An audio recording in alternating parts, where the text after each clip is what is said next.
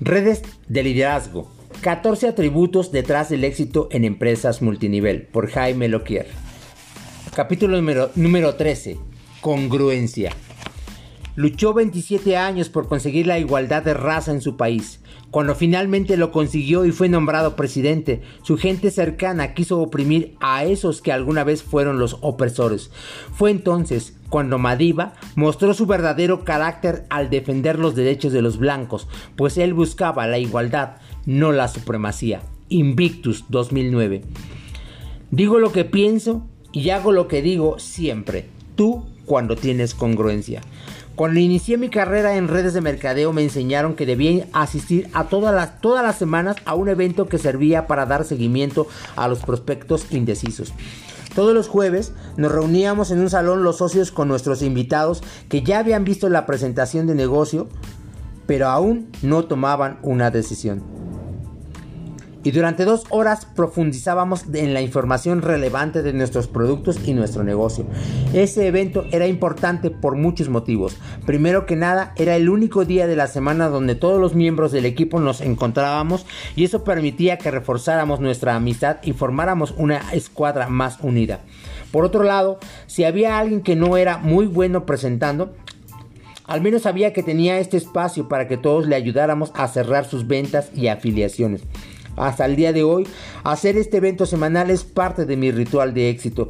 Cada vez que formo un nuevo equipo, lo construyo alrededor del evento semanal, pero como era de esperar, en los inicios de mi carrera no entendía la importancia que este espacio tenía para el desarrollo de mi negocio. Solo asistía porque era lo que me habían dicho mis patrocinadores. Al cabo de tres meses tenía un evento semanal al que asistían 150 personas de mi equipo y cada, cada semana el número de socios aumentaba sin parar. Entonces, alguna fuerza divina puso en mi camino una prueba. Se, estrenó el episodio 1 de La Guerra de las Galaxias, una serie cinematográfica que me apasionó de niño y de la que soy fan hasta el día de hoy. Para aquellos que no son seguidores de la Guerra de las Galaxias, les cuento que este fue un suceso importantísimo. George Lucas, el creador de la famosa saga espacial, había lanzado sus tres famosas películas entre finales de los 70s y principios de los 80s y había sido el fenómeno más importante, más impactante de la cultura pop entre los niños y jóvenes. Algo así como el Harry Potter de su época, pero multiplicado por 10, pues tenía mucho menos competencia en cartelera que el joven mago. Las películas de la Guerra de las Galaxias o Star Wars desataron un furor nunca antes visto y los niños que fuimos impactados por los personajes de George Lucas vivimos sumergidos en sus historias por años. Comprábamos cientos de muñecos de Star Wars, nos disfrazábamos de personajes de Star Wars, decorábamos nuestro pastel de cumpleaños como nave de Star Wars y jugábamos en cada recreo a ser Luke Skywalker o la princesa Leia, con la excepción de un amigo que siempre quería ser el malvado Darth Vader, lo cual siempre me hizo pensar que no era alguien de confianza. La Guerra de las Galaxias había sido mi mayor refugio en la vida. Había visto esas tres películas al menos 40 veces y 30 años después de su primer estreno estaban por lanzar una cuarta película que en realidad sería llamada Episodio 1, pues relataba lo que había sucedido antes de la trilogía original. El estreno de esta nueva entrega espacial sería nada más ni nada menos que un jueves, el día que teníamos nuestro evento semanal. Tenía que elegir entre ir a la premier de la precuela de las películas que había alimentado mi imaginación o a un evento que sería idéntico a todos los demás eventos semanales del equipo. ¿Qué podía hacer?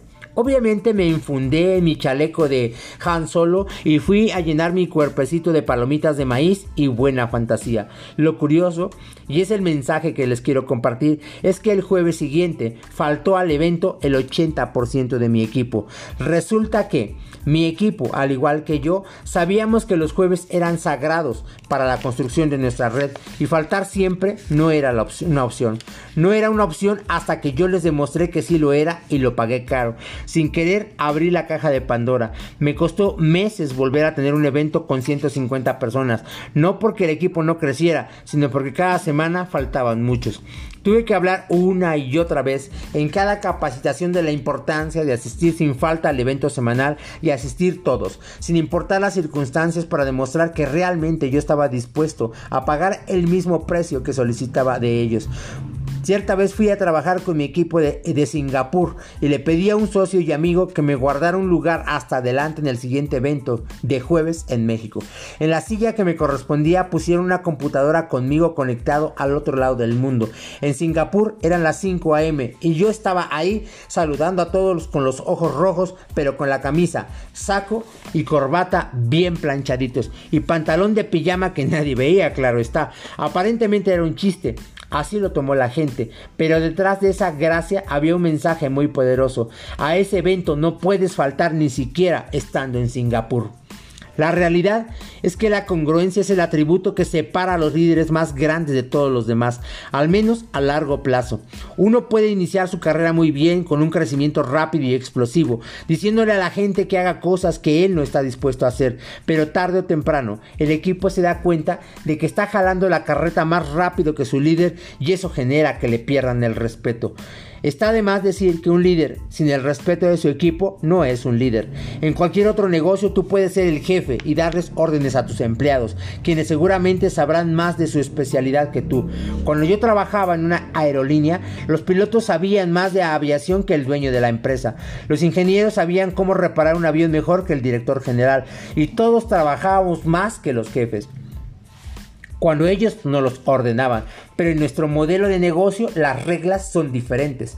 Aquí nadie es jefe ni empleado. Todos somos socios, dueños de nuestro propio negocio y a través del liderazgo pretendemos ayudar a la gente a que sea lo más próspera posible. Si lo conseguimos, en retribución nosotros ganamos un pedacito de cada persona a la que le hayamos ayudado directa o indirectamente. Pero eso no cambia el hecho de que cada persona de mi equipo es un empresario independiente y tiene toda la facultad del mundo de ignorar mis sugerencias y hacer lo que se le antoje. Por eso, la habilidad mejor pagada en las redes de mercadeo es el liderazgo, pues este te permite influir en las personas y llevarlas por el camino correcto por su propio deseo y no por un sueldo o una orden.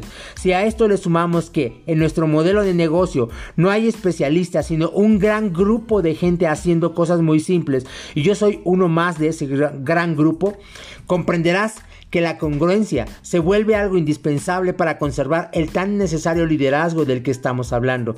Este atributo es innegociable. Si quieres tener éxito a largo plazo, si quieres mover un gran grupo de empresarios independientes, necesitas gran liderazgo.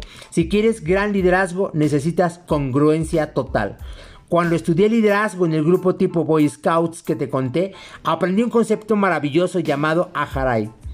Significa detrás de mí. Y ese es el grito de guerra de los comandantes en el ejército de Israel. Yo soy pacifista, de hueso colorado, y odio la guerra en todas sus formas, pero como ejemplo de liderazgo, este me parece un caso que hay que rescatar. El ejército del joven Estado de Israel se hizo rápidamente famoso, entre otras cosas, porque los sargentos y capitanes van al frente del pelotón, no atrás como acostumbraban a hacer la mayoría de los ejércitos. En el momento de la verdad, cuando había que salir a pelear, el jefe del grupo era el primero en correr a la batalla gritando detrás de mí, ¡Ajaray! poniendo el ejemplo e inspirando al resto de sus compañeros. Nosotros en las redes de mercadeo dependemos de este modelo de, liderazgo para que nuestro equipo se inspire a seguir el camino que los llevará al éxito. Nuestro ejemplo personal es nuestra mejor, única arma. Antes de que te agobies, pensando que eso significa que debes de ser perfecto, déjame aclarar que no es así. Nadie es perfecto, pero si quieres alcanzar los grandes rangos, deberás de ser ejemplar. Tu negocio requiere que hagas unas pocas acciones simples, de manera constante y profesional. Nada más no tienes que aprenderte el manual de Carreño, ni usar el doctorado de física nuclear, ni ser el Brad Pitt de los networkers. Ni siquiera necesitas ser el mejor networker. networker. Te repito, solo necesitas llevar a cabo unas pocas acciones simples, de manera constante y profesional. Si lo haces, serás el ejemplo a seguir, aunque estés lejos de ser el líder ideal. No podría decirte exactamente cuáles son esas pocas acciones, pues dependerán del sistema que sigan de tu, em-, en tu empresa, pero puedo compartir las pocas acciones simples que realizo yo de manera consistente y profesional, lo cual me da la autoridad moral de pedirlo a mi equipo. Todas las mañanas leo algo que refuerce mi actitud positiva. Todos los días consumo mi producto. Todos los días le cuento al menos a una persona acerca de mis productos y o mi oportunidad de negocio. Todos los días hago llamadas de prospección y o seguimiento. Todas las semanas asisto a mi evento de equipo. Siempre que asocio a alguien lo capacito en menos de 48 horas. Utilizo todas las herramientas que promuevo en mi sistema exactamente como pretendo que las use mi equipo. Aunque a veces sé que mi resultado inmediato podría ser mejor sin ellas, entiendo que a largo plazo lo importante no es ser más efectivo, sino más duplicable. Soy positivo, no permito que me hablen de chismes, ni quejas, ni pensamientos derrotistas. No veo noticieros, solo dejo que entren en mi mente cosas buenas que me empoderen. Asisto a todos los eventos de la empresa y me ofrezco a ayudar. Soy un buen compañero de equipo y trato a todos con respeto y cariño, aunque no sean parte de mi red. Nada más. Pueden preguntarle a mi esposa o a mis amigos. Estoy muy lejos de ser perfecto. Tengo muchos más defectos de los que me atreveré alguna vez a contar en mis libros, pero tengo unas pocas reglas y rutinas que cumplo al pie de la letra y eso me permite ser bueno en las redes de mercadeo. Yo sé que no todo mi equipo imitará el 100% de lo que hago, pero si el 20% de ellos lo hace, es suficiente para construir un imperio.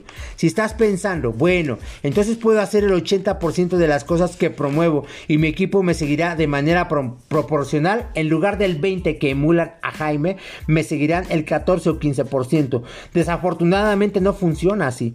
Si tú haces el 80% de lo que promulgas, lograrás que te siga un número más redondo, el 0%. Si haces el 98% de las cosas que pides a tu gente, te seguirá exactamente el mismo número, cero. Porque ese pequeño porcentaje de veces que no hagas lo que promueves, perderás el total de tu credibilidad. Necesitas hacer todo lo que pides de tu equipo y solo así conseguirás que un porcentaje de ellos se vea inspirado a seguir tus pasos. ¿Es injusto? Claro. Y que la pizza engorde también. Nosotros no hacemos las reglas, solo aprendemos a jugarlas. Pero no te desanimes. Si Tú no necesitas que todo tu equipo sea ejemplar como tú. Basta con que un pequeño puñado de ellos lo sea para que cada uno de ellos consiga un pequeño puñado que a su vez consiga otro pequeño puñado y formen un enorme ejército de pequeños puñados de guerreros ejemplares promoviendo esos, valores que sembraste bien desde el primer día y desde tu propia trinchera.